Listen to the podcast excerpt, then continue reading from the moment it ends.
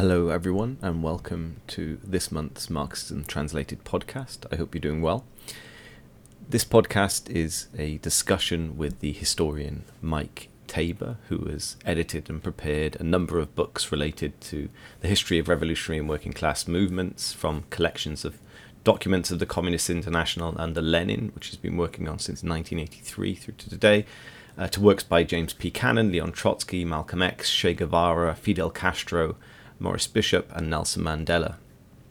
As you'll soon discover, Mike and I take quite a deep dive into the history of the Second International, uh, the organizations in and around the International that was set up in 1889 and ran through to 1914. We cover a lot of ground in this one hour 45 uh, minute podcast, so uh, sit back, relax, and enjoy. If you have any questions or feedback for us, then please do get in touch. And if you would like to help support this podcast and to get early access to it, then please consider becoming a Patreon at patreon.com forward slash Marxism translated. Enough for now. Enjoy the show. Okay, Mike. So, welcome to the Marxism Translated uh, podcast. Great to have you here. Um, maybe we obviously we're covering a huge topic today, and you've been working on this for some time. Uh, we're covering a kind of 25 years ish of, uh, of workers' history across various countries with various implications. Uh, maybe we could start by uh, just maybe you could provide a, a kind of quick overview of um, what the Second International was and how you came to study it. Uh, and, and just provide a kind of generic idea of, of, of, what the what this period of history is about.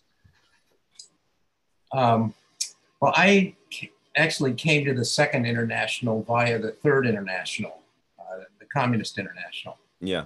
Uh, since 1983, I've worked on a project together with John Riddell to publish the works of the Comintern under Lenin. Um, it's the the project has it's aimed to present the Comintern in its own words, and at this point, it's included the uh, proceedings and resolutions of the first four congresses and a number of other volumes, uh, and it's ongoing. Uh, in the course of working on these books, I would often come across references to Second International documents that had to be researched. At one point, I started to look well where the its uh, Second International resolutions could be found. Where were they all published? And I discovered that there was no such place that had uh, never been done in English. Um, they, you know, all the resolutions had to be tracked down and located. Uh, so I began thinking it would be a real service to put all these things to all of these resolutions together in a book to make them accessible to uh, to you know researchers and activists. And that was the origin of the idea for Under the Socialist Banner, simply for the uh, historical record. Uh, but as I started to assemble resolutions, I quickly realized that the material also had enormous value in terms of its um, political content and its uh, and it, its relevance for today. Um, you know, I, I think the uh, the the record and the legacy of the Second International are, are definitely of value for activists and militants today, both, both the positive and the negative ones. Um, I've, I've termed this a uh, conflicted legacy. That is, it, uh, there's various, it's actually a battle over where, um, you know, how the Second International is viewed. And I think it's important that it uh, I, I, think the best of, of the Second International from 1889 to 1912 legitimately belongs to, to revolutionary socialists and shouldn't be ceded to those who uh, who trampled on the legacy uh, mm-hmm. uh, for you know many decades, actually for a century. Yeah and in, in terms so this this conflicted legacy i suppose would you would you argue that the, the legacy of the second international we've inherited this conflicted legacy kind of accounts for the fact that these have been these documents have been buried for so long to all intents and purposes? Is that is that probably the best way of accounting for it do you think? Well i, I think that there's um, I, I think the answer is yes but it comes from two sides i think. On, on the one side those who sort of inherited the mantle of the Second International, that is the so you know social what the social democrats of today and the last century, you know, who have been in government and you know in Britain and Germany and you know many other countries in in Europe. Uh, the last thing in the world they're interested they would interested in is to be reminded of the you know the revolutionary history that they, yeah. they came from.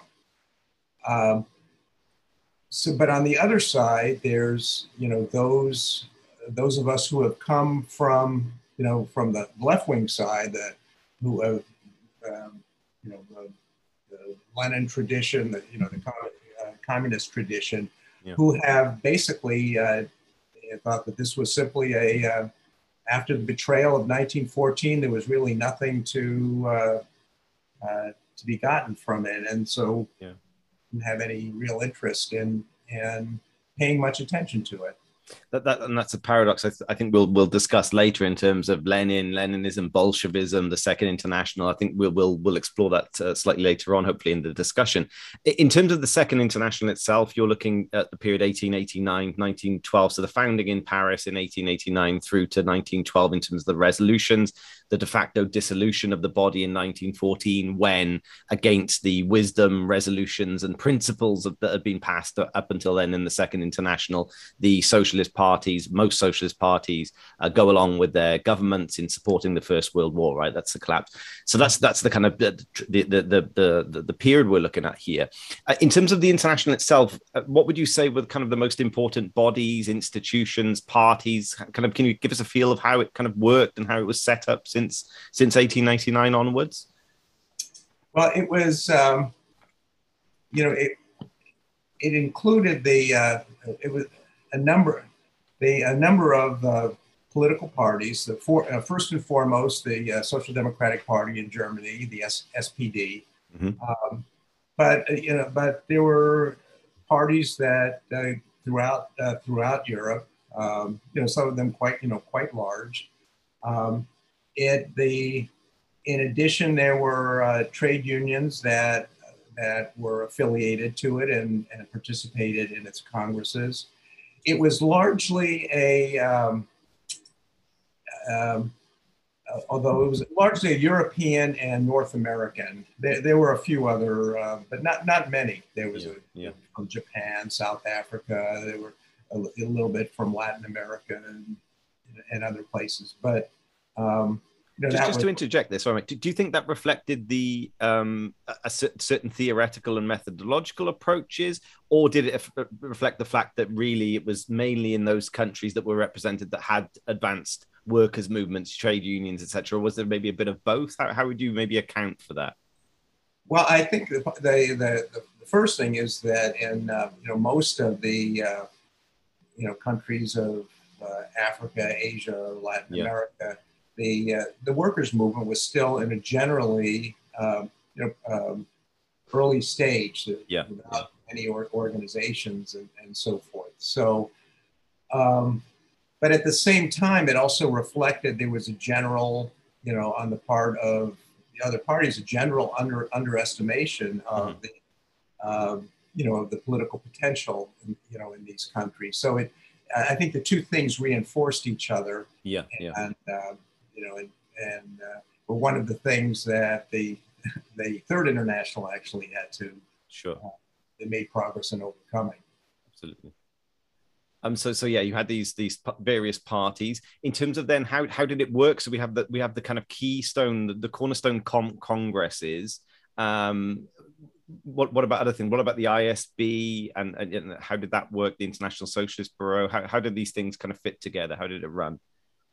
Well, it was, you know, predominant, uh, the first, um, ele- you know, 11 years of its existence, there were, there was no executive body. Mm-hmm. The, uh, the Second International, it just had, you know, the Congresses every, uh, uh basically every three or four years. Yeah. Uh, and ni- the uh, International Socialist Bureau was formed in 1900 primarily to both as, as a sort of a vehicle for correspondence and for parties to keep in touch with each other, as well as to organize the, uh, the congresses. Um, prior to that, prior to that, the the congresses were basically organized by the party hosting the, uh, yeah. the Congress. So, um, so that's what the uh, you know, the uh, International Socialist Bureau did. I mean, it, it also met and, and adopted resolutions and, and so forth. Mm-hmm. Um, um, you know, some of which are you know, quite, some of which are interesting to, to go over. And then in terms of those, so if, if we just take from 1900 on for now, just as an example, in terms of the resolutions and the, the, the decisions that that body made, um, as far as I understand it and the way you explain this, is that they were not binding on the, the national parties, were they? But they were kind of uh, seen as a kind of setting a standard, if you like, or, or, or marking a certain uh, um, approach, I suppose, that the party should follow. Is that is that a fair kind of uh, a summary of what the, the ISB did and how it worked? I mean, it has been dismissed by you know the, the famous postal box uh, a metaphor by Zinoviev, etc. Um, how, how do you think? How, how did it work? So it gets together, it passes these resolutions. How do they? Do they? Are they then kind of? Do the representatives then return to the parties and say, okay, this has been agreed. We need to implement this, or how? how you know, just give a flavor of how that worked. Well, it mainly had a. It was a moral. Um, uh, it had moral authority, mm-hmm. uh, which. Um, I mean, one thing is the Second International of this period came to be, uh, in addition just to, to, to, being an actual organization of parties, it, it had a, uh, a standing of sorts as a world parliament of the working class movement. Right, right. Um, so it, it, you know, every, nobody, um, so everybody looked to it and it had this, this gigantic moral authority. Yeah, yeah. Um, and, and one of one of the things that the um, the ISB did, you know, in this period was to really work to uh, to, to bring about unifications of parties affiliated to the Second International. They were successful, and uh, the biggest success, of course, was in France, where they where there were, uh, you know, uh, well, at, at a number of parties, eventually two, which they were they successfully uh, um, unified, less successful in Britain and in Russia.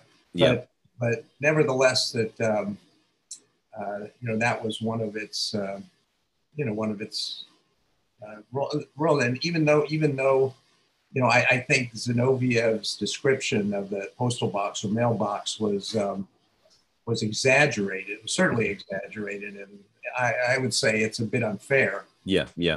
Um, but you know there was there was one element uh, in the sense that that um, you know because there you know there was you know a, a, lot of collaboration between parties and so forth, but a lot of it was on the party to party level, not mm-hmm. not done through the um, the mechanism of the ISB. Yeah, yeah. No, that that's that's interesting. How about how these things uh, fit together and how they work? The question of, of, of moral authority. I mean, I did read it's it's interesting subsequently how it's gone down in history because you talk about it's the, the the, the world parliament of the working class. I mean, I remember once reading in Kevin Callahan's book how it could be seen as a precursor to the United Nations, which I definitely distance myself from as an idea. But it's this kind of international body you know, that's got this authority amongst the, the workers, and it's very interesting that it, you know, in in a sense, the um, a, a, lot of the progress that's made is does come from this moral authority. You have parties that are struggling with the, the day-to-day issues uh, uh, that they're facing. Also, as you say, disunity uh, and issues and uh, splits and everything. And and you know the the, the ISB uh, or the, the, the international, broadly speaking, plays a direct role in that. One of the paradoxes, as well as you pointed out, I think yourself a while ago, but in something I read by you, is that the many so many on, on the far left see a problem of the uh, of the second international that, that precisely it lacked this uh, uh, coherent uh, uh, body you know executive body for such a long time. But as you pointed out i think it was actually uh, Engels himself, who in a sense prevented that body coming into being, right? So, so it, it, it, as a way of uh, of at that time, I suppose a kind of tactical judgment of the uh, the threat of reformism, particularly in France, as he saw it, the possibilists at the time uh, taking over the uh, uh, the international and having too much authority. Could you go into that a little bit? Because that's a that's a very strange outcome of history, isn't it? In, in a sense, right? Well, it's. Um you know, back in the, the first international, you know, of the 1860s and 1870s that Marx and Engels had, yeah. had led um, was, was largely structured around the General Council in London. um, which functioned as a real executive body with executive yeah. authority and carrying things out between congresses, right? Between yeah. congresses and that you know meeting on a regular basis, and you know it was quite it was quite effective, and it was, um, was actually the, the especially there was a, a, a, leadership, you know, it was led by Marx and Engels within the uh, within the General Council, and that was actually what gave it its strength, is to to keep it, um, you know, keep it functioning and keeping it effective. And of course, at that time there was um, there were no real working class parties in the world, and the one in Germany was starting to, you know, was certainly uh, starting to come together, you know, by Bebel and Liebknecht. Um, but elsewhere, there was, you know, other just working class organizations. When the Second International was founded in 1889, it specifically it did not have an executive body, and um, in 1891, you know, at the time of the uh, Brussels uh, Congress of the International, they which the the, uh, the Belgian Workers' Party was responsible for organizing. Uh, I, apparently, they had raised the, you know, creating a such a, you know, a, a, version of the General Council. And in a number, a number of several letters that Engels wrote, um, he he explained the danger of that and why he was so much opposed to it, based on the the fear that the the uh, the, ref, the reformist character of the, the Belgian party or the forces within the Belgian party yeah. take control over the, uh, the movement. And, you know, I, I think his uh, justifications were certainly, uh, you know, his arguments were certainly uh, you know, compelling. Yeah, yeah. But by in, in 1896, the, uh, the, the Second International at the London Congress, they adopted a resolution calling for the creation of the executive body, and it was uh, formed in you know at the following Congress in 19 you know after the following Congress in 1900. Yeah. Do you th- do you think that then? I mean, this relates to because there's whole, these whole issues about you know central authority uh, and binding authority versus moral authority, nationalism, internationalism, you know, uh, horizontal relations between parties. All of these questions come up, right? Because often and maybe this is a problem often the way that the second international is, is viewed is very much through through the lens of the german party which was the dominant party you know in in in the organization do you think that engels at the time so it was, it was belgium that was the key thing not france that was uh, where i was wrong do, do you think that engels is, is in many ways at that point trying to uh, ensure, I suppose, that it's the it's the kind of German way, the German model that it, that filters through eventually. So he's biding his time to make sure that actually the German party model is dominant, or even the German party is dominant for the time being to offset the, the, the danger of it becoming uh, running away. Because in, in a sense, I think the one one way you could present the Second International slightly schematically is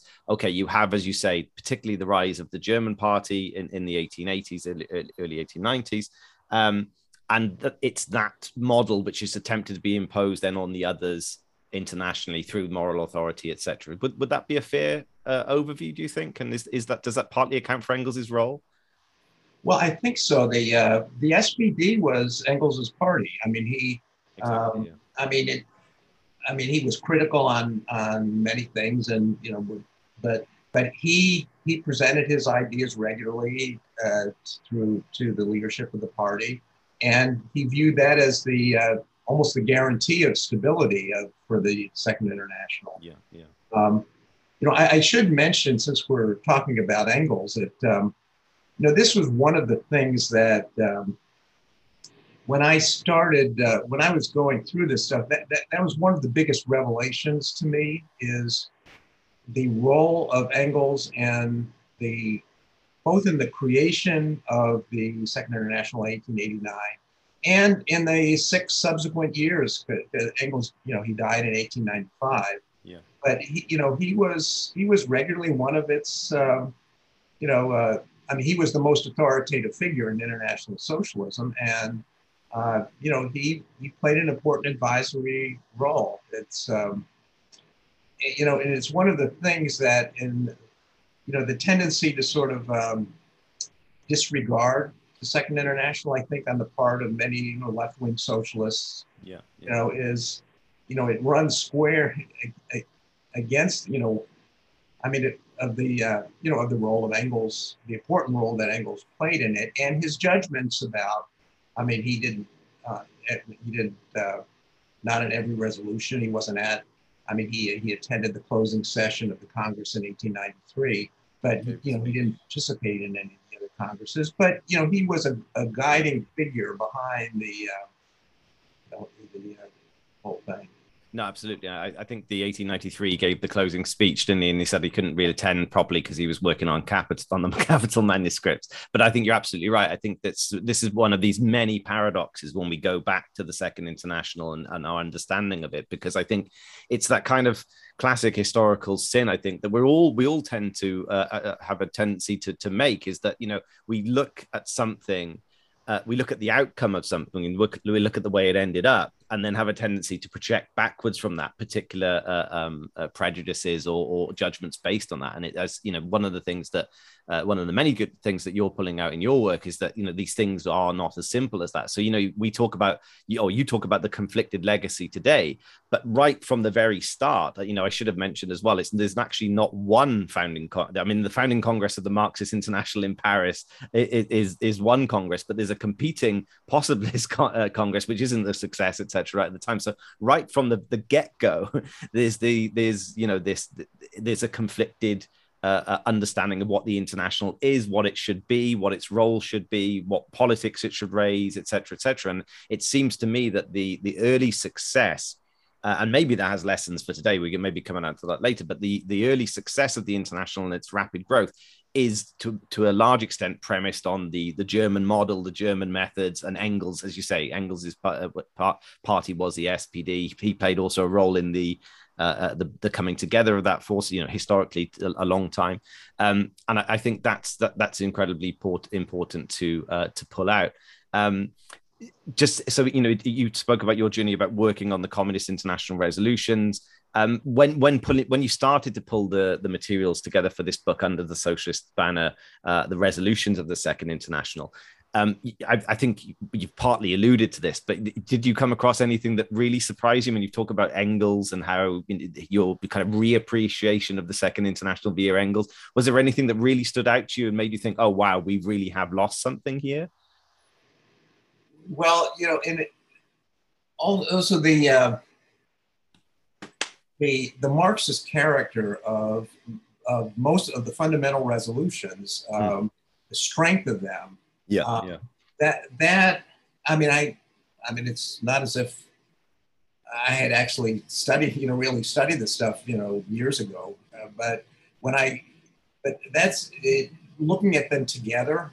Um, uh, that was a um, that was an eye opener. Yeah, certainly. yeah um, you know, and, and also in, in, in, the sense of seeing the, the relevancy of, of this material for today at a, at a time when there's, you know, there's, you know, at least, at least certainly in the United States, there's many thousands of people who are looking at socialism for the, uh, you know, for the first time and, you know, without knowing anything about, or not much about the history are, you know, starting to you know, sort of need to know about where the, movement came from and what its uh, foundations are, and particularly when so many of the the, the questions are current today. The uh, you know uh, that dealt with whether it's the relations with with bourgeois parties, the role of uh, you know you know various questions on uh, whether it's militarism, colonialism, immigration, yeah. uh,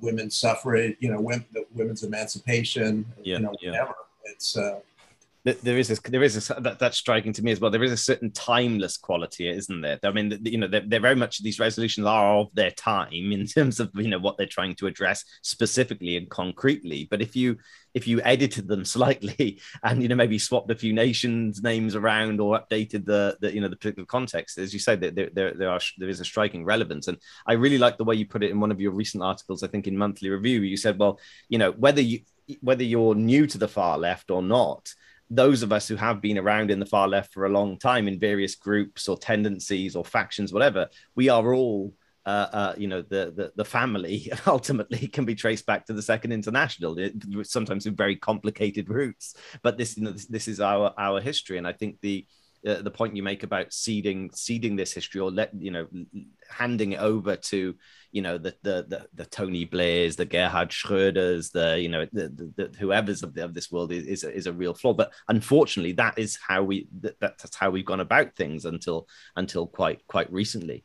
Um, maybe on on on that point then. Um, could you maybe have a, uh, a, comment a little bit on the state of existing literature on the Second International? Because I mean, we have to. I suppose the first thing to say is there's very little that is Marxist inspired about the Second International, generally speaking. But there is there is some writing about the uh, um, on the Second International and, and where you think uh, some of the things that you've discovered may kind of uh, uh, help to uh, challenge some of the secondary uh, secondary literature's conclusions on this? Because I know you speak French and German as well, so you've got a wide range of, of, of material that you read. Um, maybe some comments on that. Um, well, of course, there was. I mean, there was quite a bit um, written on the Second International, particularly the '60s, the '70s. Um, yeah. The most authoritative, of course, was uh, George Haupt. Um, yeah. Yeah you know, unfortunately, he, he, he, died while he, you know, before a lot of his work could be uh, could be completed.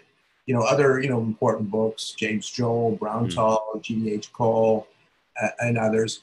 All of those were um, written by um, those not you know not um, I would I would say opponents of you know of the you know of the communist movement, of yeah, of certainly of the revolutionary wing of the uh, uh, you know of, of, of, the, of, the, socialist movement, workers movement. Um, but at the same time, that you know a lot of the the you know important uh, you know factual aspects and and different uh, as parts of this history, you know they you know it was an important uh, it was an important contribution that they made. Mm. But but I would say for you know for a couple of decades after that, there was actually relatively very little that was written on the Second International. Mm. Uh, but it's really in recent years, the last ten, maybe twenty years, that um, you've seen a number of things in English. You know, books, uh, and you know, continuing today, you know, books. You know, Kevin Callahan, mm-hmm. uh, works by uh, Lars Lih, Jean-Noël Ducange, uh, yourself, Eric Blanc, uh, you yeah, know, and, yeah. and others. Um, not to mention the, uh, the renewed interest in Karl Kautsky, which, the, which is a related question. Yeah, um, yeah. That's something that you've contributed quite a bit to. Sure. Um, and it, it relates to, um, it's not entirely the same thing as the, the, uh, the record of the Second International, but on that it intersects in a, in a yeah. lot of different ways. And and the polemical exchanges that it's given, you know, that this the Kautsky um, question has given rise to is actually one of the things that I think has um, uh, raised interest uh, in, in the in the whole question. So I, um, and it's how it relates to uh, politics today and yeah. why we should all be interested. We should be interested in these. And, no, I, th- I, think that's right. I, I, mean, you look at like people like Cole, uh, uh, uh, Cole and Joll in particular. I mean, you know, without without being too schematic about it, I, I think there was a sense in which there was that that literature fitted in broadly into um, you know Western historical scholarship at the time, which you say uh, was in, attempting in many ways, again slightly schematically, but if you look at Joll in particular on the Second International, it's this this is I the, the idea is that Marxism is is quite, you know theoretically interesting and everything, but fundamentally utopian, right? So the, the Second International Project itself to the extent that it was guided by the spirit of Marxism, as you've said, is, is fundamentally uh, utopian. So they either then, paradoxically, they write such writers, they tend to give a lot of credit on the one hand to the reformist wing and say, you know, these people actually are trying to solve real problems that Marxism couldn't fail to, uh, couldn't uh, uh possibly uh, answer because it doesn't have a theory of power, etc.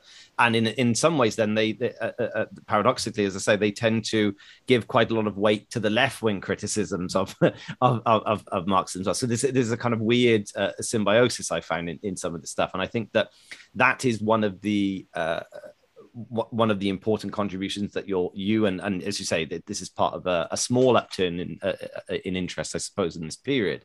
Um, it is challenging head on this fact that you know a lot of our history, which we should see it as you say as our history, has been written by people who have tried to undermine that history and trying to trying to undermine those uh, those politics, right? So I think that's uh, that that's an important uh, thing to note with you know people like Joll and Cole. Um, why? So, sorry, Mike. Did you want to come in? Yeah, yeah. It's. Um, I mean, no, I mean, a lot of the uh, you know the, of the of those writings, they they you know they point to a lot of the strengths of the Second International, and yeah. uh, they but at the same time they point to they point out its its Marxist character as the as its biggest weakness. Exactly, as its problem. Uh, so right. it's uh, you know it's an interesting. That's exactly, and, and and then you have this uh, other approach, I suppose, that we you know we, we would be more close to in terms of our uh, uh, past and training and, and education on the left, I suppose, is that you know uh, the Second International is disavowed by uh, the far left for its supposedly non-Marxist character, right? Uh, and and I suppose it comes back to this idea. I mean, th- th- this uh, there's, there's, a famous. Uh, uh, we'll, we'll, maybe talk about the, the trends and everything uh, later on, but there's this famous article by Lenin where he talks in 1912, I think it is 1912 or 1910, where he talks about the two worlds of social democracy. And you know, again, it, it, re- it, reflects what we've been discussing here because this the, the, Second International is not least because of its size, the history, the complexity of the forces involved. It's a slightly protean phenomenon because you know we can. Uh, look back and say, well, yes, it was Marxist. Look at the resolutions, look at what they passed, etc. And when, whereas other people will say, well, no, but that was just in word. Indeed, it was doing other things. And so it's very tricky sometimes to pin down. But I think the, the point that you bring out is that, yes, the spirit of, of Marxism is there in its resolutions, in its leadership, in many of its structures, etc. Um, but I think we, as you, as you also point out, is that these things were always contested from the get go. So you have this, you know, the two worlds, the, the, the uh, mm. forces of reformism that eventually won out. You have to say. I mean, they did win the leadership eventually of that of that movement, right? And uh, and and the left lost. However, you know, I think you would probably share with me this uh, impression that actually what was uh, the, the, very best elements of the uh, of the Second International, to the extent that they didn't give up from uh, on politics in, in 1914, went on to form, you know, whether whether the strengths and weaknesses, the basis of the third. Right? I mean, is that broadly how you would see it too? Um, yes, it's um, the you know, which is why I, I you know, I, the, the the point that the uh, the those who founded the communist movement, Lenin, Rosa Luxemburg, you know, and others, they they never renounced the you know the re- resolutions of the of the Second International, including you know they they would actually utilize the, the words of these resolutions to uh, uh, point a finger at the uh, at the betrayal that had been committed in 1914. So um, you know, yes, it's uh, you know, even you know, even though I think there were there were reasons why the um, you know after 1919 the you know the the Third International didn't talk much about this legacy. Um, I, I, think I think part of it was that um, you know at, at that time they were when what was posed you know after 1919 was winning a whole section of the you know of the socialist movement to break with the Second International entirely and, and you know, uh, abandon any illusions in the possibility of reforming it. Yeah. And so they, the stress that they put on it was in the other direction, on the need for a decisive break. And so they, yeah, yeah. they didn't talk very much in, in the early years. Uh, well, you know, certainly in the first years about about the positive aspects of of the uh, you know uh, you know of what you know what was there and, and how it how it yeah, laid yeah. how some of it laid uh, a foundation for the Third International. No, I think that's right. And I, I, if, anything, I, I could put it in slightly stronger terms. I mean, it's not just about winning a section or winning sections of the working class away from social democracy. I mean, it's civil war in some cases. Right? I mean, it's literally that you know the communists are, are being attacked or you know physically threatened or whatever by by ruling social democratic parties. So it becomes very much a life and death kind of matter, and you can you can see it in those in those t- in those terms. But you know, one of the things that I, I really liked in in, in uh, you know again friend of ours, Lars Lih, his work is, you know, he he, he stresses how um, Lenin, for example, on really weird occasions, like the fifth anniversary of the Russian Revolution, uh, would, quote Kautsky from 1909 on the nature of Russian Revolution. And, and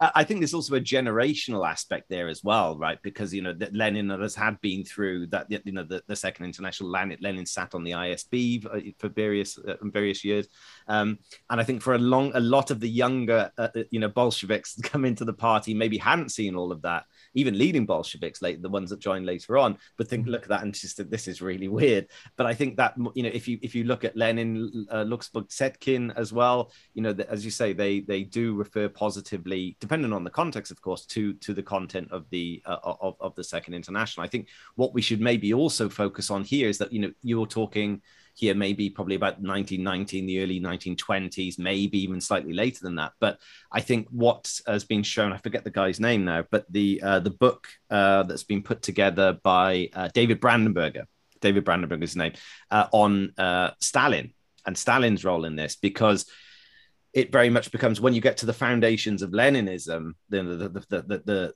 archetypal text of, of, of Stalin's uh, uh, understanding of Bolshevik history, there's very clearly expressed that we, Bolshevism, had nothing, absolutely nothing to do with the Second International. It represents something qualitatively new and different, etc., etc.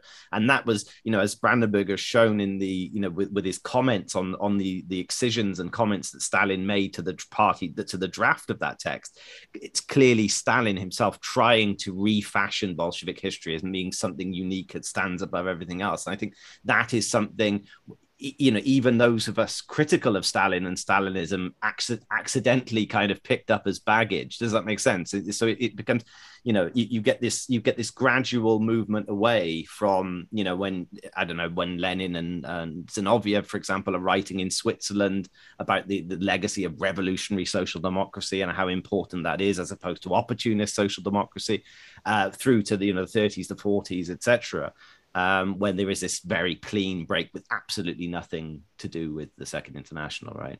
And and they and the elevation of Leninism into uh, yeah. you know, a type of religion that's absolutely. shorn of any uh, any political foundations. Or, absolutely.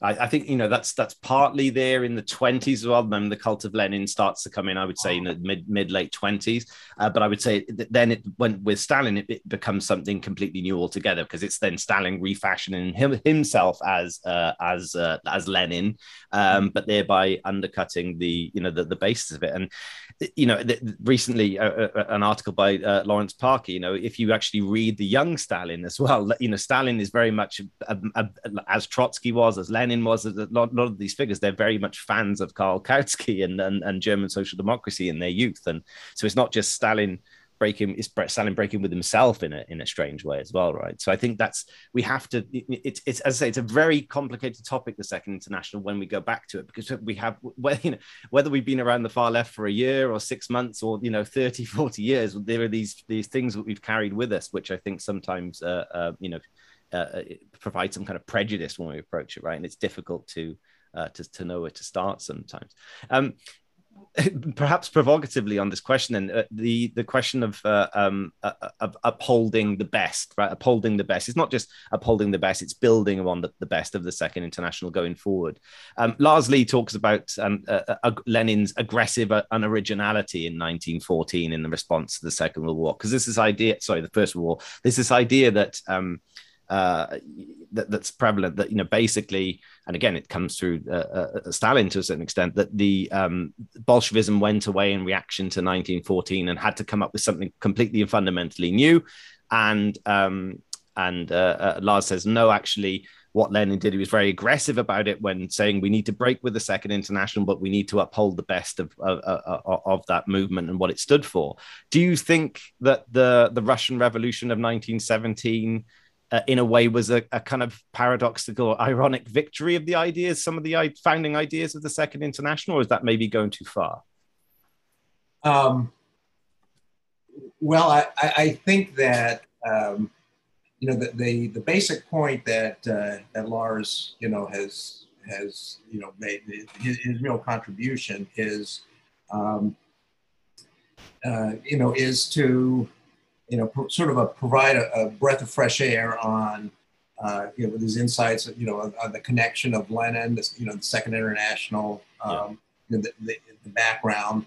Um, it, you know, it, it, it's it's not it's not just that you know Lenin and Luxemburg didn't never renounced the uh, the Second International. It's also um, you know even though Lenin in particular, um, you know, and, and, Luxemburg, you know, began to to see the the development, you know, the opportunist trend, the danger yeah, yeah. that it posed. Uh, it, it's interesting to note that prior to to August 1914, uh, they they never either one of them or I don't know of anybody else who's raised the the uh, the need for a, a split. Yeah, yeah. Uh, with, with, these forces, it wasn't until after you know, you know after 1914. Um, you know, and you know, and the and the point, you know, the point actually, I think you would raise this earlier. You, you can't, you know, read back in history, you know, with with Lenin and say how his uh, um, and, and not see how his views were, were certainly influenced by Kautsky's writings, and nor can you read forward in history with Kautsky and say that he was always a renegade, just yeah, yeah. Uh, waiting to show his true colors. Absolutely. Um, you know, that's not, you know, that's not how um, history works. Um, although I, although I, I uh, although I should say that Lars Lars's article on Kautsky as the architect of the October Revolution didn't quite didn't entirely convince me. Um, uh, you know, even though there, there's a number of you know important points. You know, so mm. I, I, think it's important not to go too far the other way. There was a number of of, of Lenin's his writings on the Russian Revolution, on the class forces and alliances uh, necessary. The uh, you know his his his governmental formula on democratic dictatorship, proletariat, and peasantry, which mm-hmm which I, I think is um, in many ways is still under uh, underappreciated. Yeah, yeah. Uh, the uh, but but but I think the, ba- the the the basic point that you know that uh, Lars makes is correct on, on that is that the that um, there, there was there certainly was an inf- you know an, an, influence on a lot of on a lot of questions. Mm. Um, you know, although, you know, I, I think that, you know, going back to what we were talking about in the previous question, mm. um, you know, the fact that a- after, you know, at, at, that time, Kautsky, you know, had, you know, was was on the other side and and in many ways in the, the civil war that was taking place within the, uh, you know, a number of, of countries. And yeah. nobody, you know, in, in that kind of a situation, nobody wants to talk about the you know the positive qualities in the past of somebody like no i sure. mean sort of not the time that no sure generally to do something like that no it's, it's just but you know in terms perhaps slightly more concretely in terms of the resolutions as well and maybe we can talk about renegacy and, and issues here because they, they do fit together i suppose it's a slight tangent but i think it's an important one i think the um you know, in terms of what you say about Lenin's and um, you know, contribution to the, the class alliances, the class forces of the Russian Revolution, the the, the question to, towards uh, participation in government, in many ways. And again, I'm not saying it's all there, but as you pointed out in your in, in your book with the resolutions, the clear approach, say in 1917, about not joining the government, about consistent opposition, etc., clearly plays out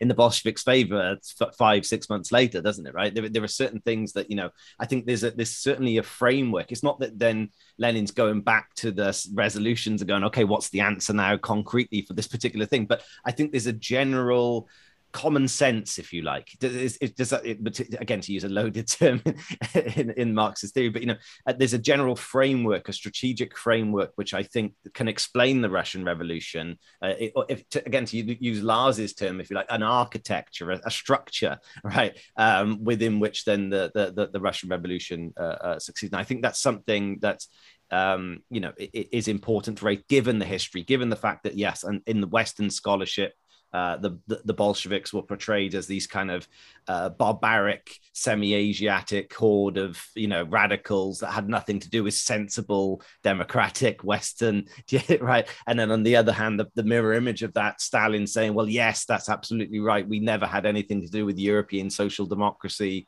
We were always a Russian." Uh, you know, again, the Russian nationalist stuff comes in. So I think that's that's important to stress this architecture. But in terms of the renegacy question, I think, um, and maybe we could look at this government question because we've talked about this before, and we went away. I think we we looked at this together actually, looking at the resolutions on government participation because I think one of the things in Kautsky is that there's, I suppose, we have to distinguish between mistakes blunders, concessions, and uh, you know betrayals. And I think clearly in 1914, and the you know he doesn't support the war, but he goes along with the and excuses uh, unity with the warmongers. But could you maybe go uh, take a step back to the the kind of history of the of the the one of the uh, for me one of the most important resolutions passed is the question of on government sorry on uh, government participation because that's got a certain history with Kautsky himself hasn't it and his and his uh, uh, ideas. Yeah. Um, well, this relates to the, uh, the whole discussion around Millerandism. You know, where exactly. of course Millerand was the you know the French socialist who entered the uh, the French cabinet in 1897, um, uh, and you know which gave rise to a you know to, uh, you know a big debate in the you know in the in the socialist movement at the time, and it, was at the um, because you know other forces were um, were presenting this uh, you know as a way forward. Uh, uh, Jaurès in, in France, who um, was defending you know was defending uh, Millerand at the time. So it was a at the 1900 Congress. It was a um, uh, there was a debate on it, and um, Kautsky uh, drafted a resolution that um, you know condemned you know socialist participation in, in bourgeois governments. Um, you know, you know pretty clearly. Um, but but then he, um, um, as a way of not, as sort of as a an intentional compromise to try to to keep some of some of the you know the the reformist forces um, you know within the within the international. He um, wrote a, a, clause basically in a, under exceptional circumstances you know it, you know this shouldn't be done except under exceptional circumstances and then and, under the even in these exceptional circumstances it needed you know needed to be carefully uh, monitored et cetera et cetera yeah, et cetera. Um, so it was, you know, we clearly meant this as a, it was a compromise measure. Yeah. Um, and that was actually, it was, there was a, a, another resolution in 1900 that was put forward to condemn it under all circumstances. Mm. Um, the, uh, the problem was is that the, the exceptional circumstances clause then subsequently, those people who sort of justified Millerandism you know, would simply, oh, well, there's, there's this clause under exceptional circumstances, so the, these parties can, um, yeah, uh, you know, can decide on their own what the exceptional circumstances are. So, you know, it left the door open, and and a number of these uh, these forces were trying to drive the the, the with the use this opening wedge to. Uh, uh, to undercut the condemnation of socialist participation in bourgeois government. So yeah. then, uh, okay, then in, um, so at the subsequent Congress in Amsterdam, the, uh, the, the uh, actually the French uh, uh, Workers' Party, you know, led by uh, Jules Guesde, put forward a, a, a, resolution that the SPD had approved the, the previous year that had been drafted by Kautsky together with August Bebel um, condemning uh, uh, such participation under all circumstances. So there was a big debate at the 1904 Congress. It basically dominated the, the Amsterdam uh, Congress at the time. It was, you know, both the commissions and the, um, the Congress plenary. Um, and, eventually, it, it, at, the, at the conclusion of the um, report, it, it, adopted the, uh, the, the Bebel condemnation of Millerandism, but uh, but it, it the vote was almost was basically split right down the middle. So it um, it sort of on the one hand, it was a victory for the left wing forces in the international, but at the same time, it, it, it really showed the development of the you know opportunist uh, wing that was emerging. I suppose it, it showed. So, see, again, many people will then look at that and say, okay, so even in 1900, we've got this uh, Kautsky renegade type situation. Was this the problem? And again, I think that's uh, slightly problematic, but clearly uh, is bending. I mean, he admits it himself, doesn't he? He says, you know, I, am I'm, I'm making concessions to the to the Jauregites in France for for the sake of unity, etc. And we'll talk. Maybe we can talk about that question more broadly in a second. Unity, compromise, because I know that you're working at the moment on a book about the actual discussions and debates surrounding the motions that you've put together, which you know I'm, I'm sure will be revealing to you as well in terms of how these how these resolutions were agreed upon and passed, etc. Right, but um, I think in in in, in this case we have a situation where Kautsky clearly is making a a, a concession to the right, and he even admits it later on, uh, but it's kind of corrected isn't it? It, it you know, it, it, for, for what you know, and, and in terms of the the original motion, I think that the the exceptional circumstances largely revolved around war. For memory, there may have been other two, but as you say, the right will always the the right even today the right has a tendency to constantly invoke exceptional circumstances to carry out all sorts of measures. Right? I think that's that's a that's a, almost a kind of in the DNA of uh, opportunism. Right? Uh, oh, but this time it's so different because of this. right? Um, and I think that. Um, but no, clearly in, in that case, you, the, the, the, the content of the resolution is, is corrected, and it must be said as well that the the Iskra editorial board at the time uh, was you know it slammed that resolution. It uh, I, I called it the caoutchouc rubber, the rubbery resolution, right? Precisely because of its malleable uh, content, and I think that's Im- important to uh, to raise. But yeah, the one of the the the I say one of the the key uh, um, resolutions I think is is this whole question of you know the attitude towards uh, bourgeois government, and it's one that continue continually plagues the left today. I mean, the left in Ireland now, etc. You know, looking for for a, a left government, etc., which is basically essentially within the frame of of the of capitalism, and and you know this this architecture, this basic theoretical and strategic structure. I think a lot can be taken from uh, the Second International in in terms of um, the, the, debates, the resolutions, and how they came about, the need for compromise. You know, when you're talking with uh, you know a body that big with various parties, the factional uh, uh, problems that cut across the, uh, and between the parties as well, right? Um, uh, what what is the role of the com- of compromise in the second international? Do you think there was too much compromise? Um, is there, you know, how did it work? Because again, that's one of the many criticisms, posthumous, posthumous criticisms you hear is that oh, there was too much com- compromise, uh, things watered down overly uh, too much, etc. Uh, there were too many concessions to the right, which eventually uh, uh, wound up as a problem. What, what, what would you say? I mean, again, it's a huge topic, right? But maybe some concrete examples of how that played out and what your general impression is now. Now that you have not only put the resolutions together, but you're looking at the actual discussions around those resolutions that took place. Um, well, of course, it's you know the the question of what when to compromise and when to not is you know is uh, you know it's it's a very concrete question and yeah, uh, yeah. You know, that, I mean there's a lot of times when I know in the third international at the uh, there, there's a big you know I mean a big debate about the uh, the compromise at the com- at the Comintern's third Congress in 1921 yeah. between the um, you know, the sort of the leftist currents and, you know, the Lenin, the wing that Lenin was, uh, was leading. Yeah.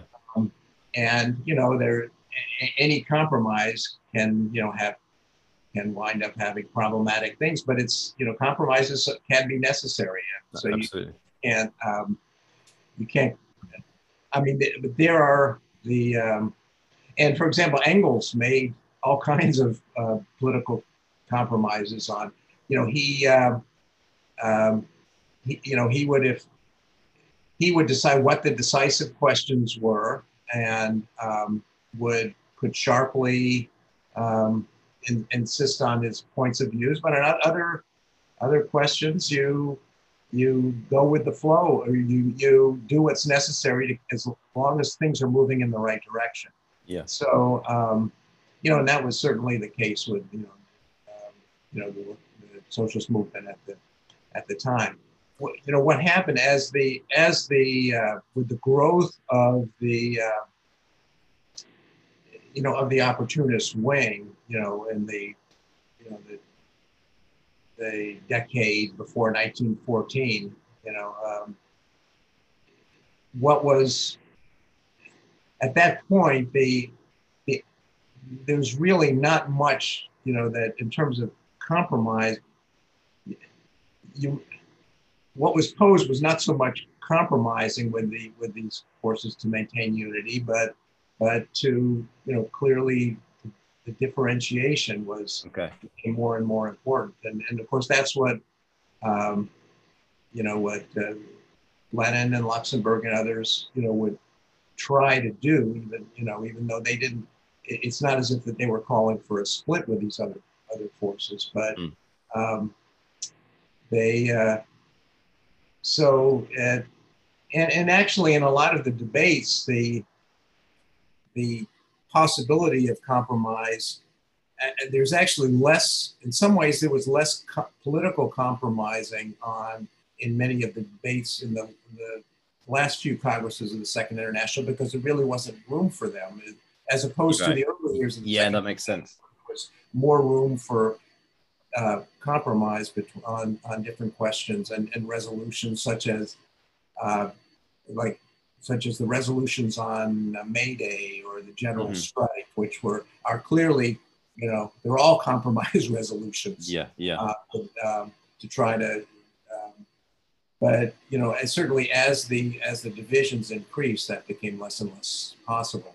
That's a really interesting point. I think the um, I think the early days, again, the, the, the earlier resolutions and, and, controversies would largely be around uh, compromises to the left as well, right? Because there would be criticism, say, for example, on May Day, that the, the SPD leadership was quite keen on having a kind of regimented May Day, organized, structured, not be going beyond, you know, not, not kind of the basis for some kind of big strike or whatever, it'd be quite structured.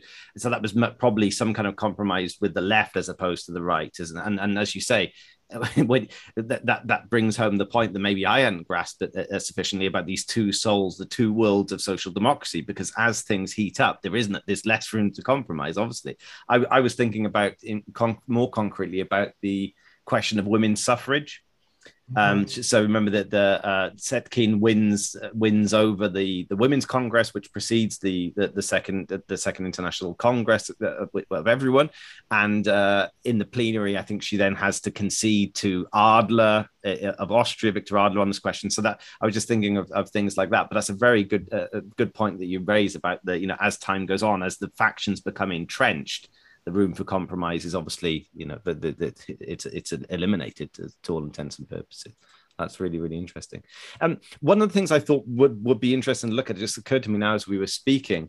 Given that the the, the significance and the import of the Second International, um, I wonder if anyone has looked at or would be worth looking at the response of the, the, the bourgeois press to these things as well, because they weren't obviously these proceedings weren't just reported in the left press, um, you know, I, I, remember just again, just from reading my Lenin, uh, you know, the idea that um, the right wing would would raise certain points at a congress and be, you know, uh, be confident about winning X resolution, and they would have the backing of X newspaper, you know, in in, in Germany or in France or whatever. Um, and it seems to me that one one of the things that we'll be looking at is, you know, p- precisely how the bourgeois press reacted to and maybe even tried to influence in a way the outcome of of, of the of the uh, congresses. Do you think that's potentially something worth looking at? Because this again is such a huge topic isn't it that you it's hard to know sometimes where to draw the lines. Um, well, well one of the things that i think that um, that, that question really points out is how much the uh, the capitalist class, the powers that be, uh, really looked at the second looked at the Second International and were um, c- certainly, and to a, at a certain point, they were.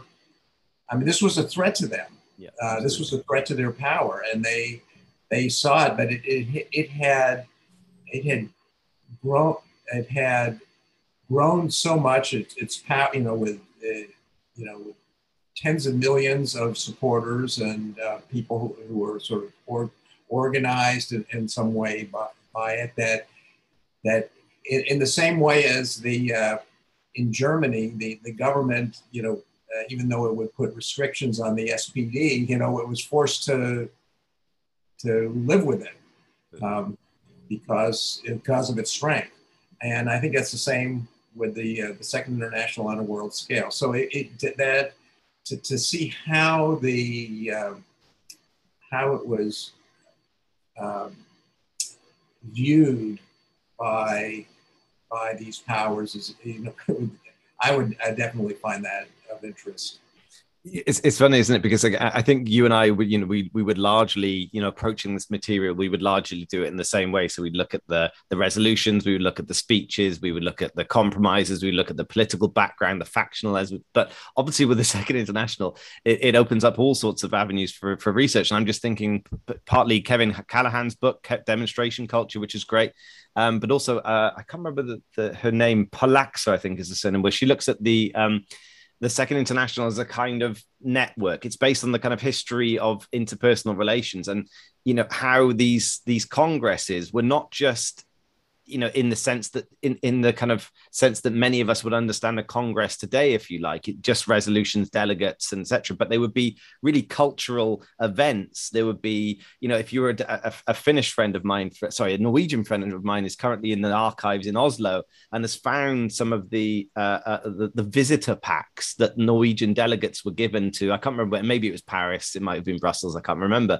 And you know they would have this whole pack with a uh, you know a tourist guide uh, to the city. They would have um, you know the, the, places to eat and drink that were linked to the the socialist movement. Often uh, uh, delegates would stay with other host delegates, socialist comrades, etc. So you know it, it's this remarkable thing, isn't it? That you know it, it's um it really is a shame that we, we really are just scratching the surface of it, and that's not to do down the kind of work that you and I do, which is the resolutions, the politics, the factions, etc. But it, it, was as you say, this enormous movement that that, that ex- ex- uh, exerted such a pressure on society in a, in, in a positive and, and negative sense from the standpoint of the, the capitalists. Um, maybe uh, you know, looking at the ruling class response, the question of war, the question of militarism uh, and, and nationalism as, as one way of countering that. Uh, um, it's clearly a central theme. The, even a cursory look at your uh, your book under the socialist banner, war is a you know is constantly uh, uh, raised in the resolutions and addressed in the resolutions in different in different ways. Um, I, had a, a, question from Comrade Jason in the US who said uh, perhaps you could shed some light on the anti-war actions organized by the SI before 1914, and that might be worth uh, talking about briefly because you have these resolutions clearly, but that that also it wasn't restricted to just passing resolutions. There were also actions taken. Um, well, there were, you know, the the years I would really the decade before the First World War, there were you know a number of these. Uh, uh, uh, crises that you know had the potential to lead to wider conflicts. Yeah.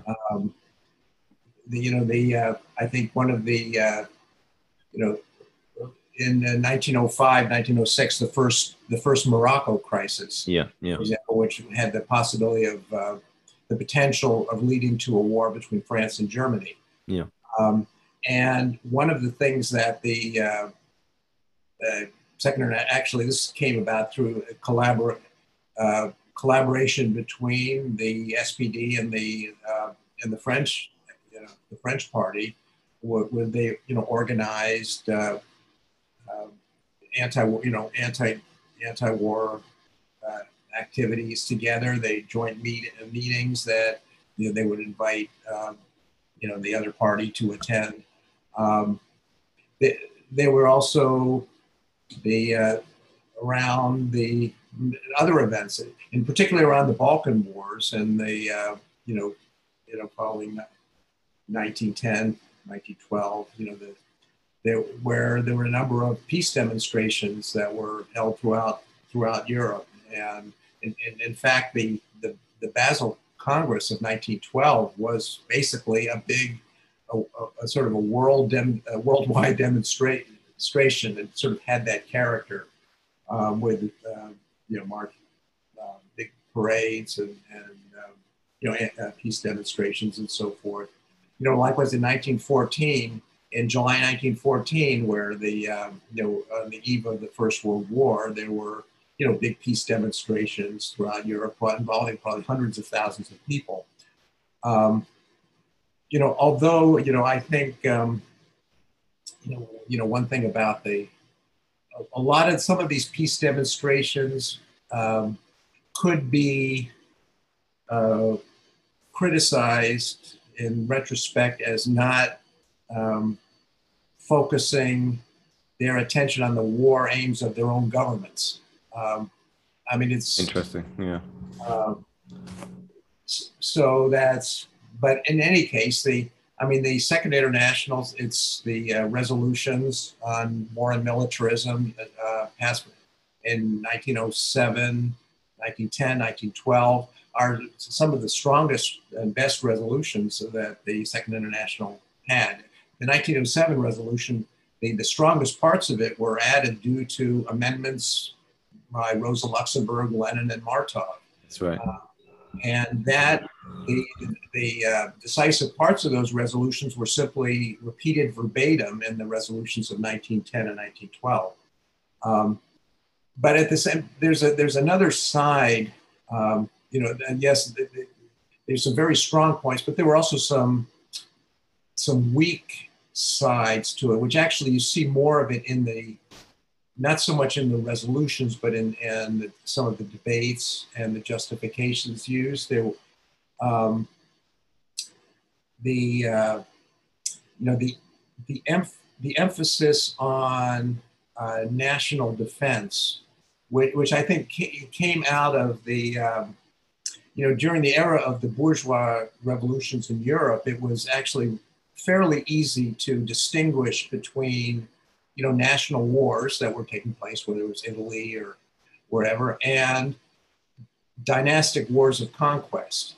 And you, you actually had, it, it was, it was pretty, ex, pretty easy to distinguish the two, and they were real things. And these were things that Marx and Engels talked about and, and so forth. And um, with, with the rise of imperialism, you know, around the turn of the century, that begins to change it. There, the um, the the the, uh, the these the um, the, the, possibilities for national wars and national defense takes on a different character, and you, you see that there's a lot of um, of the uh, arguments that are used on these things, which consequently became used in following 1914 um, by the uh, the chauvinists, the social chauvinists, to oh well, we always you know we always talked about national defense, and they, they would use some of the same some of the same arguments.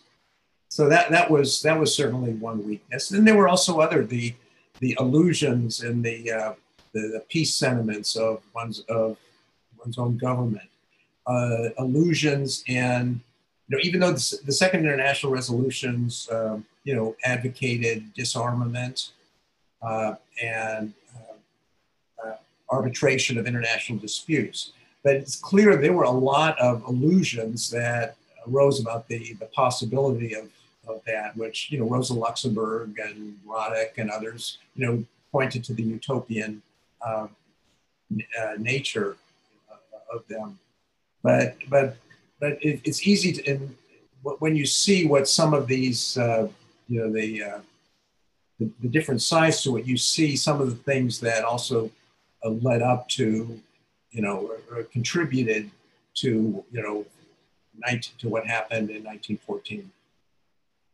That's right. It's uh, it's it's an interesting one, and in terms of the arbitration as well, I think by that point we have uh, you know those like Kautsky and the leadership really showing. You know, you really start to see the uh, uh, the weakness of the, what had been the leadership up until then as well. There, as you say, these uh, these illusions and, and things, and maybe in terms of the the actions as well. I think you you mentioned the Basel Congress, but I think in my understanding generally is that pretty much each and every Congress, maybe certainly certainly from the 1900s, you know, from the 1900s, would be some form of anti-war there would always be a demonstration and rallies afterwards as well, etc. So I think you know there, there was uh, there was that aspect to it to it too, and yeah, the Basel Congress. That's the tragedy of it was you know it was it was it was built and the whole thing was built around this idea that we have a huge uh, demonstration of uh, of anti-war sentiment. And um, yeah that's the, the, that's one of the frustrating things then uh, uh looking back and you know how the, the second international collapsed precisely on that question that it had as you said taken so seriously and had written much about. And you know the particularly the amendment by Martov Luxemburg and Lenin is one of the ones you know when you talk about taking the best of the second international and and holding up uh, these things in the face of those that betrayed it. That's one of the most quoted things in Luxemburg and Lenin. Uh, and I'm not sure about Martov, but certainly Luxemburg and Lenin, they, they're always raising that on the uh, subsequently. Um, may, maybe at this point, it'd be worth this is more kind of open-ended exploration but uh, reading the rereading your introduction a few days ago um, maybe some things that we may have slight differences on, or maybe it's just that some often it's just a case of language and we're maybe uh, missing uh, saying things in, in slightly different ways. Um, you talk about the idea of the three wings of inter- international social democracy. Um, and the problem of centrism. And this is one thing that I'm still not, I don't have my mind made up on at all. I'm, I'm currently looking at the, um, the the the set the centrist debate, so-called centrist debates in 1910 in the German party. So you have, for example, um, again, just to give a bit of background to listeners, the the, the, the fundamental idea and, and broadly correct idea, it's schematic, but I think it's broadly correct, is that you know you have the the international revolutionary uh, kind of left of the of social democracy, Lenin, Luxemburg, Zetkin, others. You have the center, what comes to be the center around, say, Hilferding and uh, uh, uh, and, and Kautsky in particular, and Bebel to, uh, to, the you know, and then you have the the right wing and, and the opportunist Bernstein, all sorts of people, and again, that's very much through the prism of the German party. But looking you know, it's clear to me that in terms of my one of the things I think that that's come out of the, the more recent research since Lars Lih and others is that you know Lenin and, and the and the Bolsheviks are clearly are a product of what was initially the center of social democracy, right? So the we talk about Kautsky, they were against the re- reformists, the opportunists, but they were also against kind of the general strikeists or the anarchists, etc., etc. Um, and then in in the run up to the uh, the German Party Congress of 1910, this is the first time I think when there's a split in that in that radical camp between what becomes known as the left, uh, Luxemburg uh, and her allies, and and Kautsky. And it seems to me that it, it, the tricky thing about this, again, the, the, the three schools thing is just a, a, schema, right? It's just a way of getting into these discussions. But it, it sometimes, to me, misses some of the complexity of the discussions. Because if you actually look at the um, the 1910 mass strike discussion and the 1910 question in the German party about what to do about these deputies that against the uh, the resolutions of the party and the international have gone and voted for a state budget, a capitalist state budget. How do you respond? Broadly speaking, even though they're they're at loggerheads and there's discussion, there's there's a big disagreement of the the the the, the mass strike question.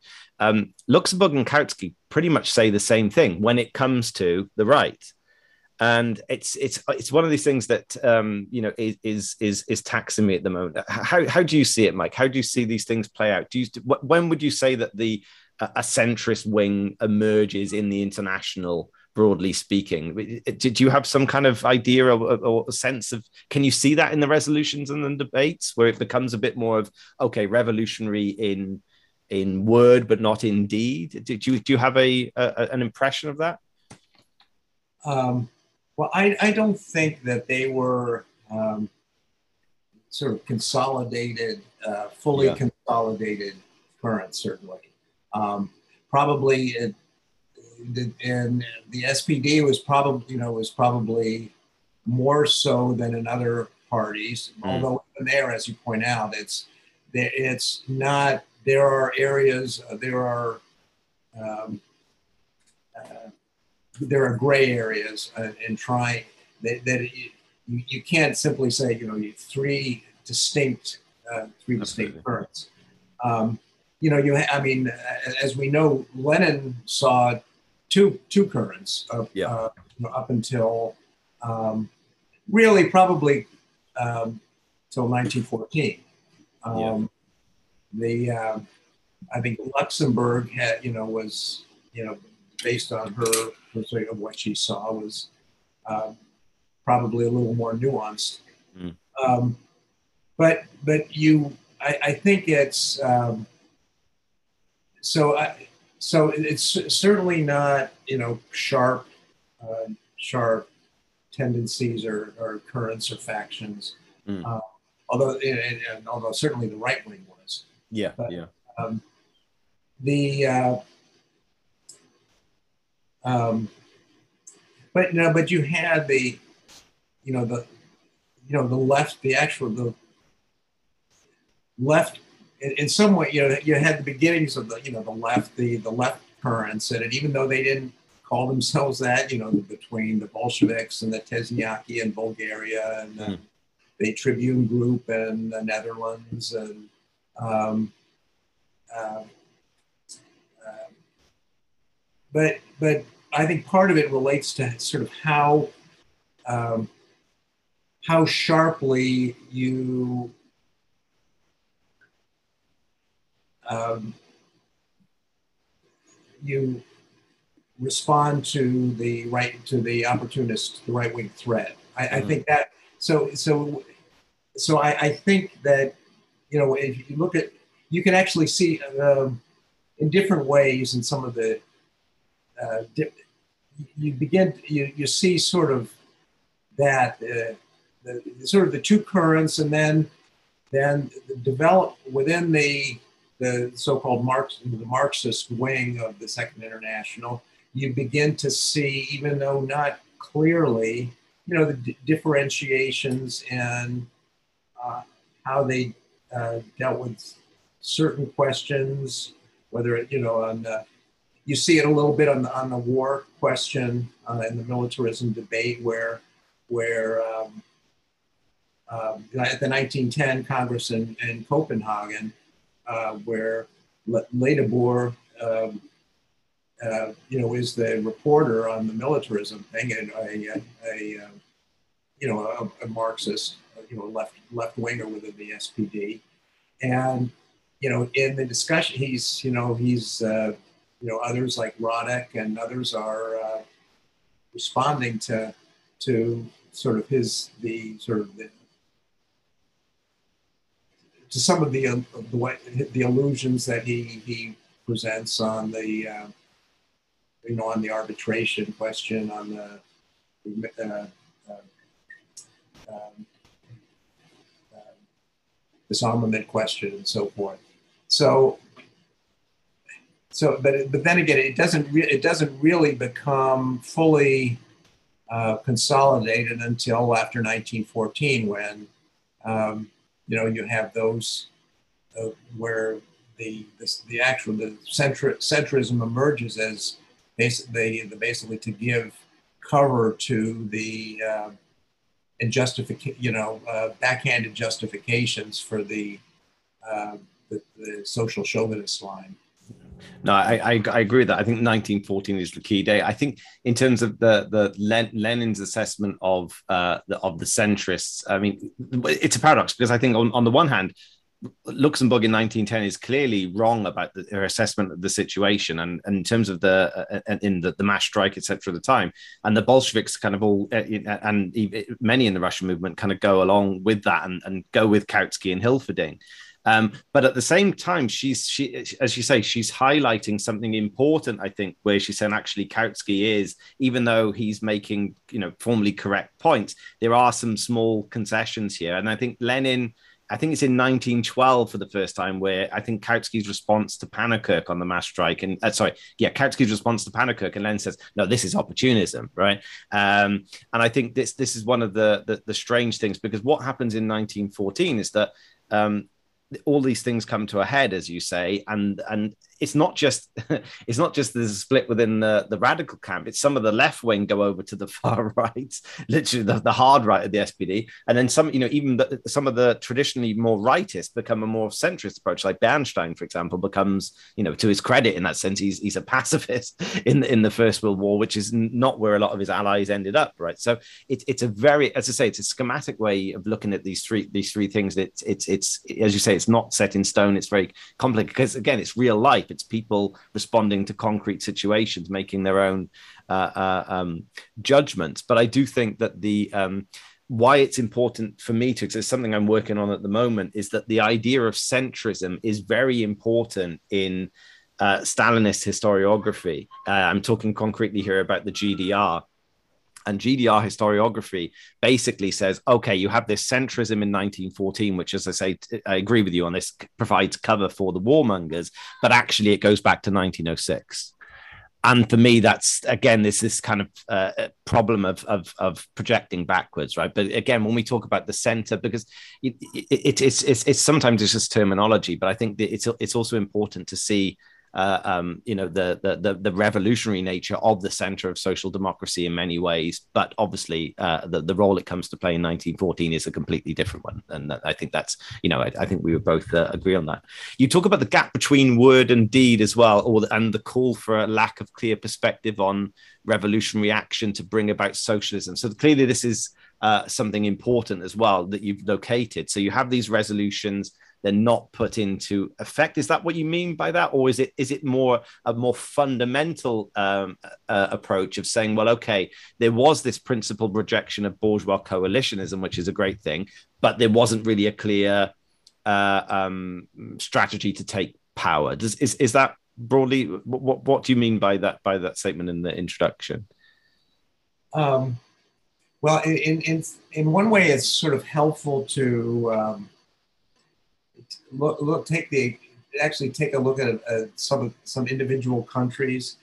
Um, that I, I, think that in a lot of places, the uh, revolutionary-minded workers and youth um, saw uh, the reality that the the parties in these countries, let, less so the the, S, the SPD in Germany, but in a lot of other countries, were um, re- really over reliance on uh, on parliamentary action and, and so forth. And um, and you saw, and consequently, what happened was that a lot of the um, a lot of these uh, militants turned to the syndicalist forces.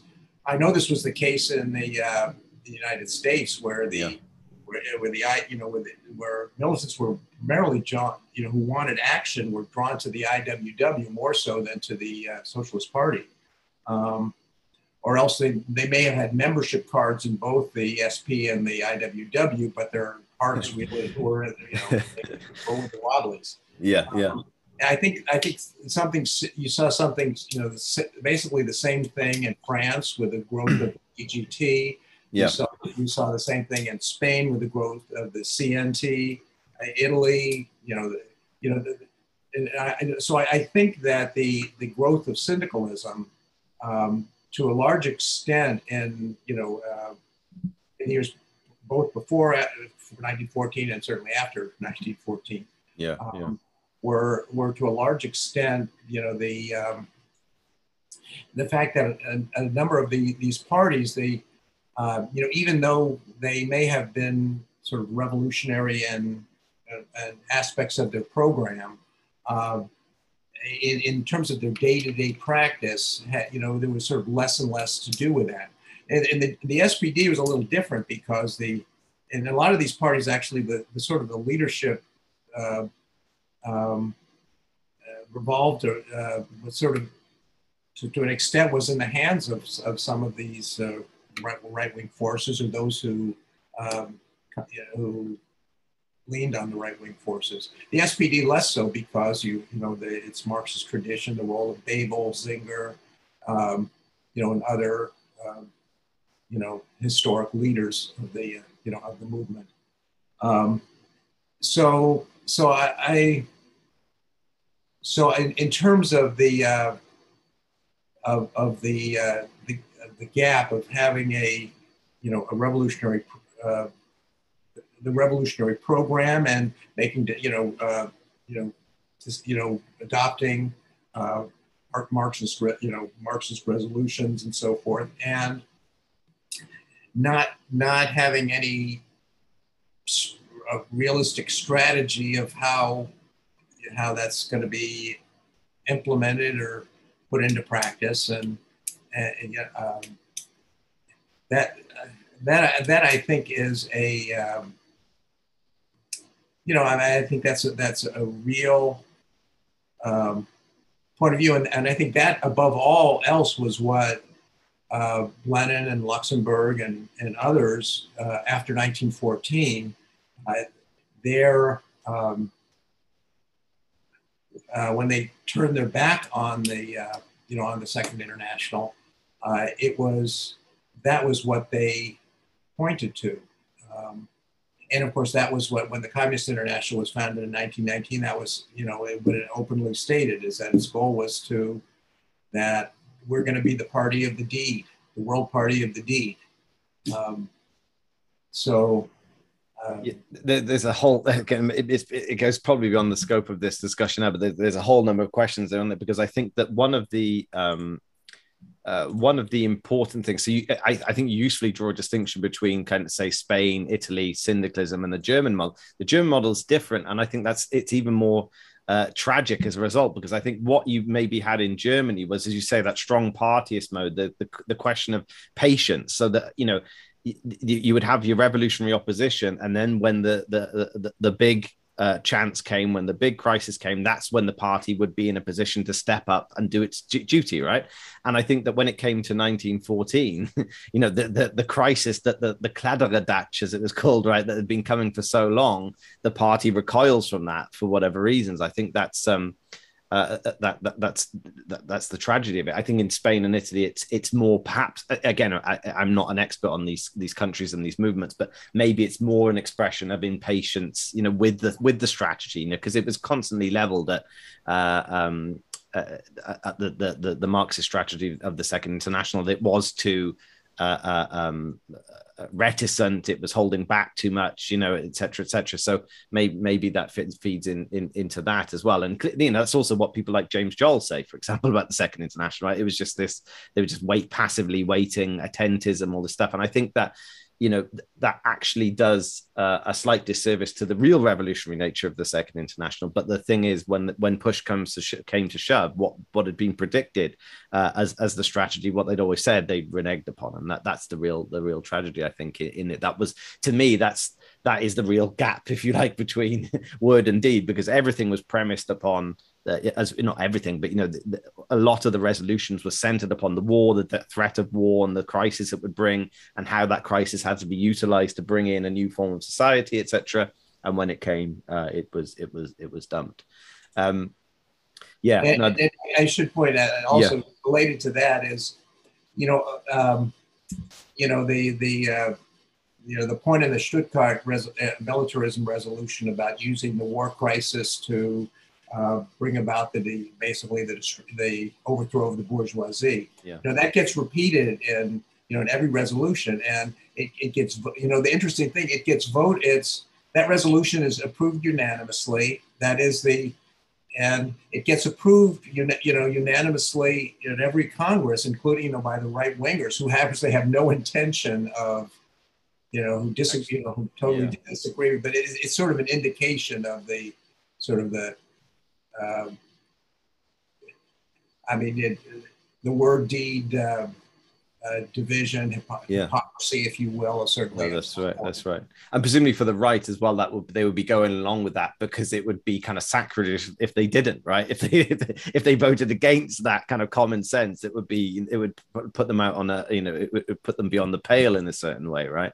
And um, yeah, and, and and again, th- these are huge questions, but maybe this whole thing then relates to you know, I don't agree with everything that Luxemburg later wrote about the SPD, but you know, this idea of uh, socialism becoming a distant guiding star, you know, that's something that was talked about on a Sunday, but didn't find reflection in, you know, the Rep- Republican agitation and propaganda and all the rest of it. The the fallout. I think, you know, they, they get, but again, these are huge questions beyond the scope of of today, but they clearly are related. And you know, this this this word and deed gap, and I think we we actually see these questions actually quite in in quite similar terms.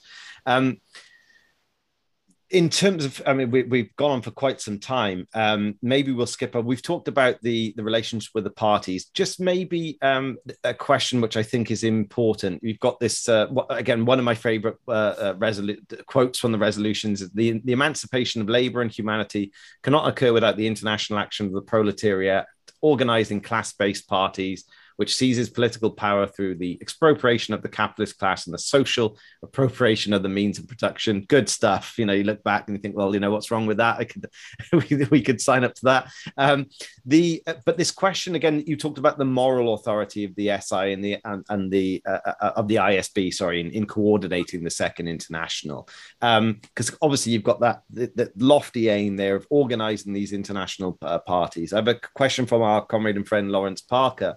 Um, it, we talked about what power the SI had over its parties and militants, both in the literal and broader sense. You're saying it's one largely of moral authority, which shouldn't be sniffed at because actually uh, it was an authority that guided a lot of the parties. It brought a lot of the parties together as parties, overcame the divisions, etc.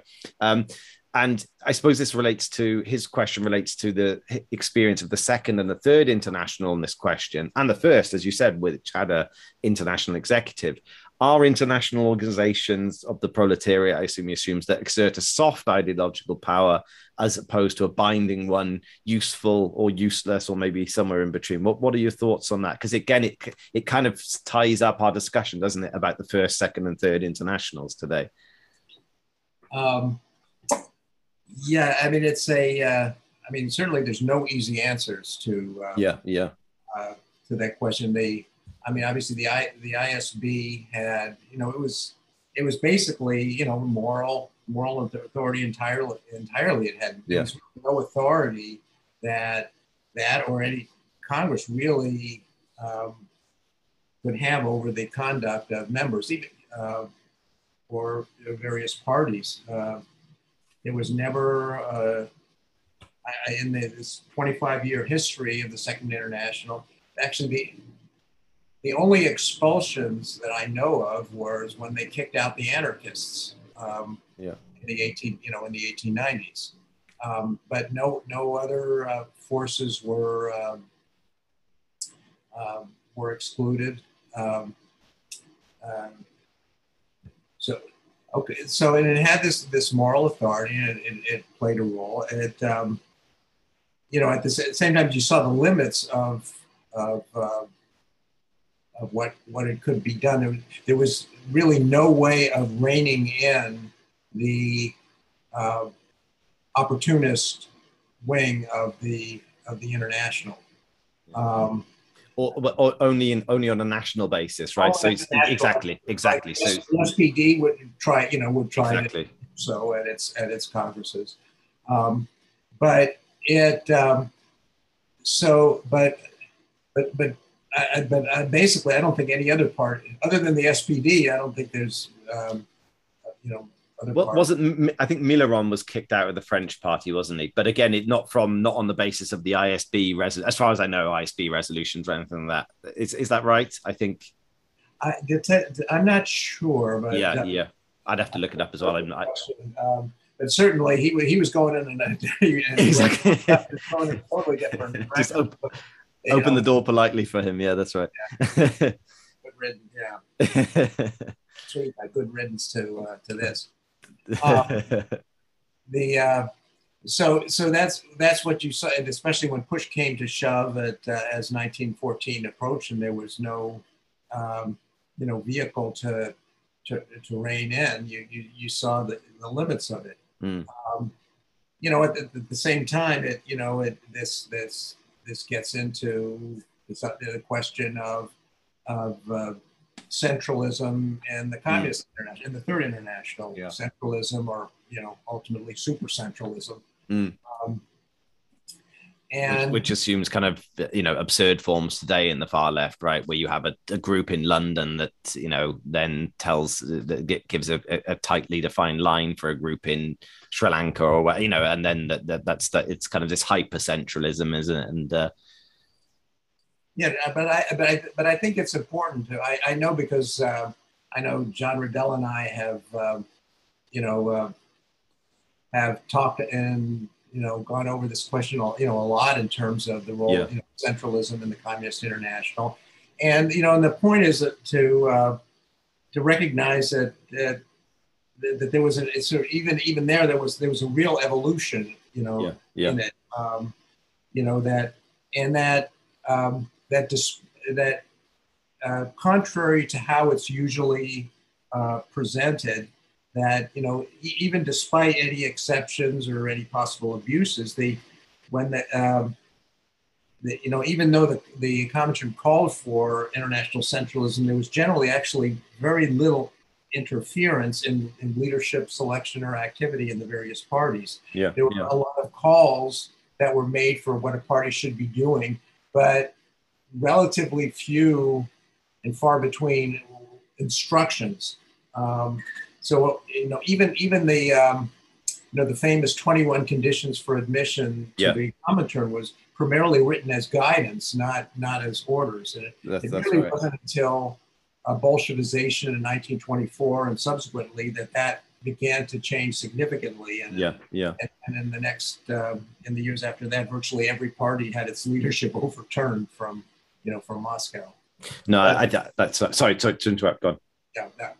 No, no, I, I think that's that's a really important point. I say it, it it it assumes absurd forms today, where you know you get a group somewhere, then expelling people there, left, right, and centre for X, Y, Z in another country. And I think that the you know the the um we could I think with the, the way we the way I would look at it is that soft power actually is very important because it seems to me from my reading of the Second International, going back to where we started actually in this discussion, and the uh, the, the power that Bolshevism exerted in the early days of the Communist International was largely a moral or um, kind of standard bearer, you know, uh, one of conviction, one that would convince people, oh, these people know what they do, and look at the quality of the resolutions. Look what they're saying. We should take that seriously.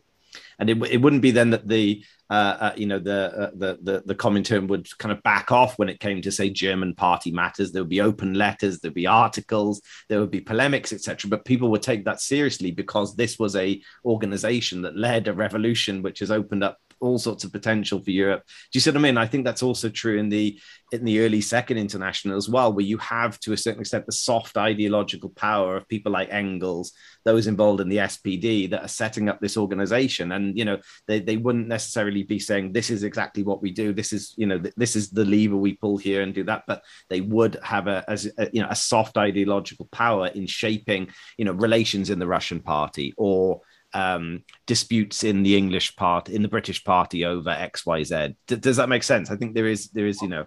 Yeah, well, I, I think um, there's a uh, you know a real I think a good example of what you say um, Mm.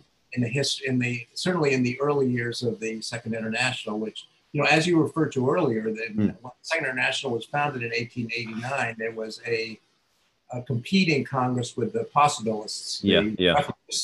Uh, that took place, um, and they're basically the same size, but um, but very but they basically the second international because of its the clarity of its resolutions the authority the greater representation it, it won the day.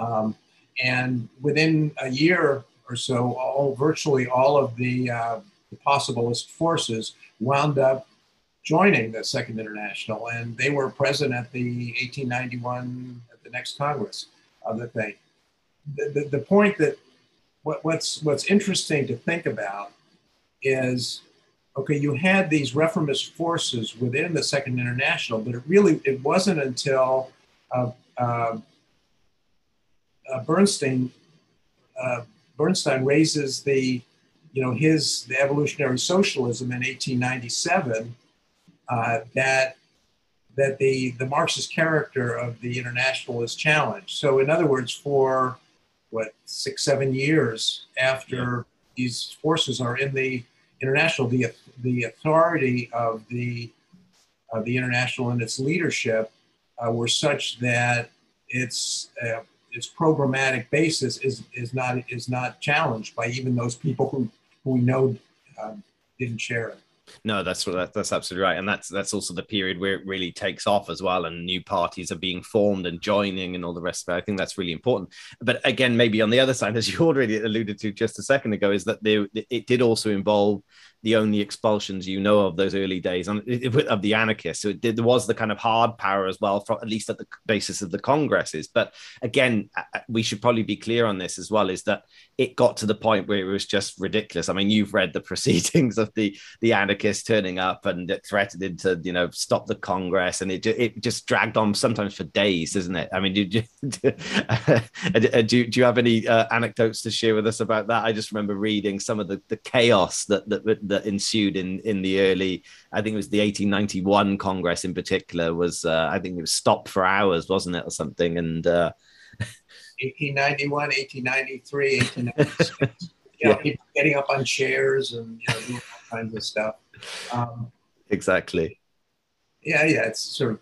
I mean, uh, you know, I, I, think one of the things that uh, that uh, it actually sort of does if you look at the history of the Second International, you can see it almost you can almost divide it in half.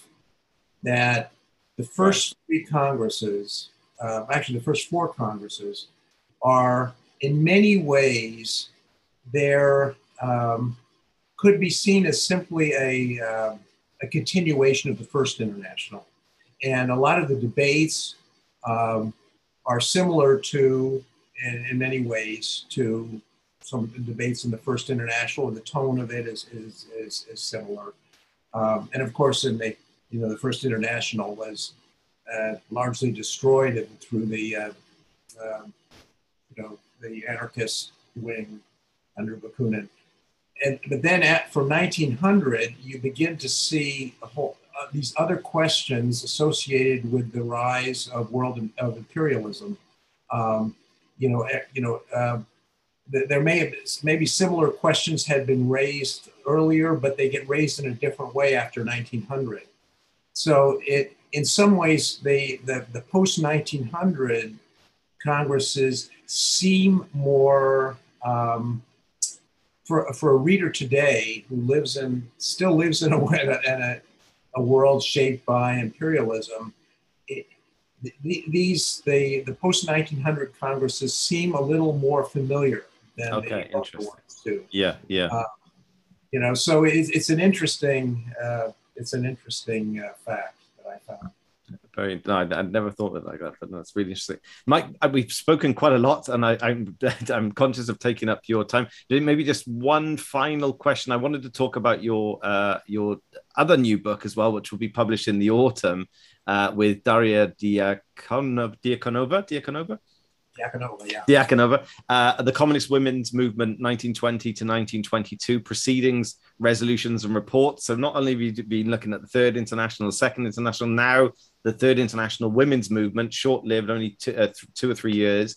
Um, could you just give us a, a, a, little impression of that work and what you've what you've gleaned from that? And is there anything um, interesting that comes out there in terms of how these uh, women were looking back on their experience of the second international? Because um, I was thinking the other day, one of the I suppose one of the rare instances of a leader of both the second international and the third international uh, is actually Clara Zetkin, right? If you, I, I, was thinking of others, but she is clearly the key woman who was involved in both, and she had criticisms of both movements. So, for example, she once said that the, um, and this is this was in the time when she was in the third international. Looking back, she said that the Socialist Women's International sometimes we were treated as kind of uh, domestic help or domestic servants in the, in the, in our politics, but she was also very critical critical of um, some of the response of comrades in the third international, where she said that the comrades are not taking this our movement seriously enough and the significance of it. So, yeah, I mean, congratulations first of all on getting that book together as well, and we'll uh, I'll hopefully have you both on a podcast to discuss that in more detail. But yeah, just some impressions or, or flavors of uh, how how maybe this this piece fits into the, the, the whole jigsaw, as it were. Well, it's interesting. The, the socialist women's movement, of course, that that Zetkin led. In 1907. Um, and, you know, as you say, it was uh, viewed as a, um, uh, the, the Second International leadership basically sort of largely dismissed it and, um, uh, you know, gave it pretty short shrift. Um, it dismissed the, the movement. It, it, within the parties, you know, uh, women women members were largely uh, dismissed their capabilities, uh, underestimated, undervalued, and so forth. And the, the socialist women's movement in Zetkin, they fought, you know, to to bring these issue the issue of women's emancipation to the parties, the Second International, and to to advance these things. And they had quite a bit of success and. Um, a lasting impact, the creation of International Women's Day in 1910, um, uh, so forth.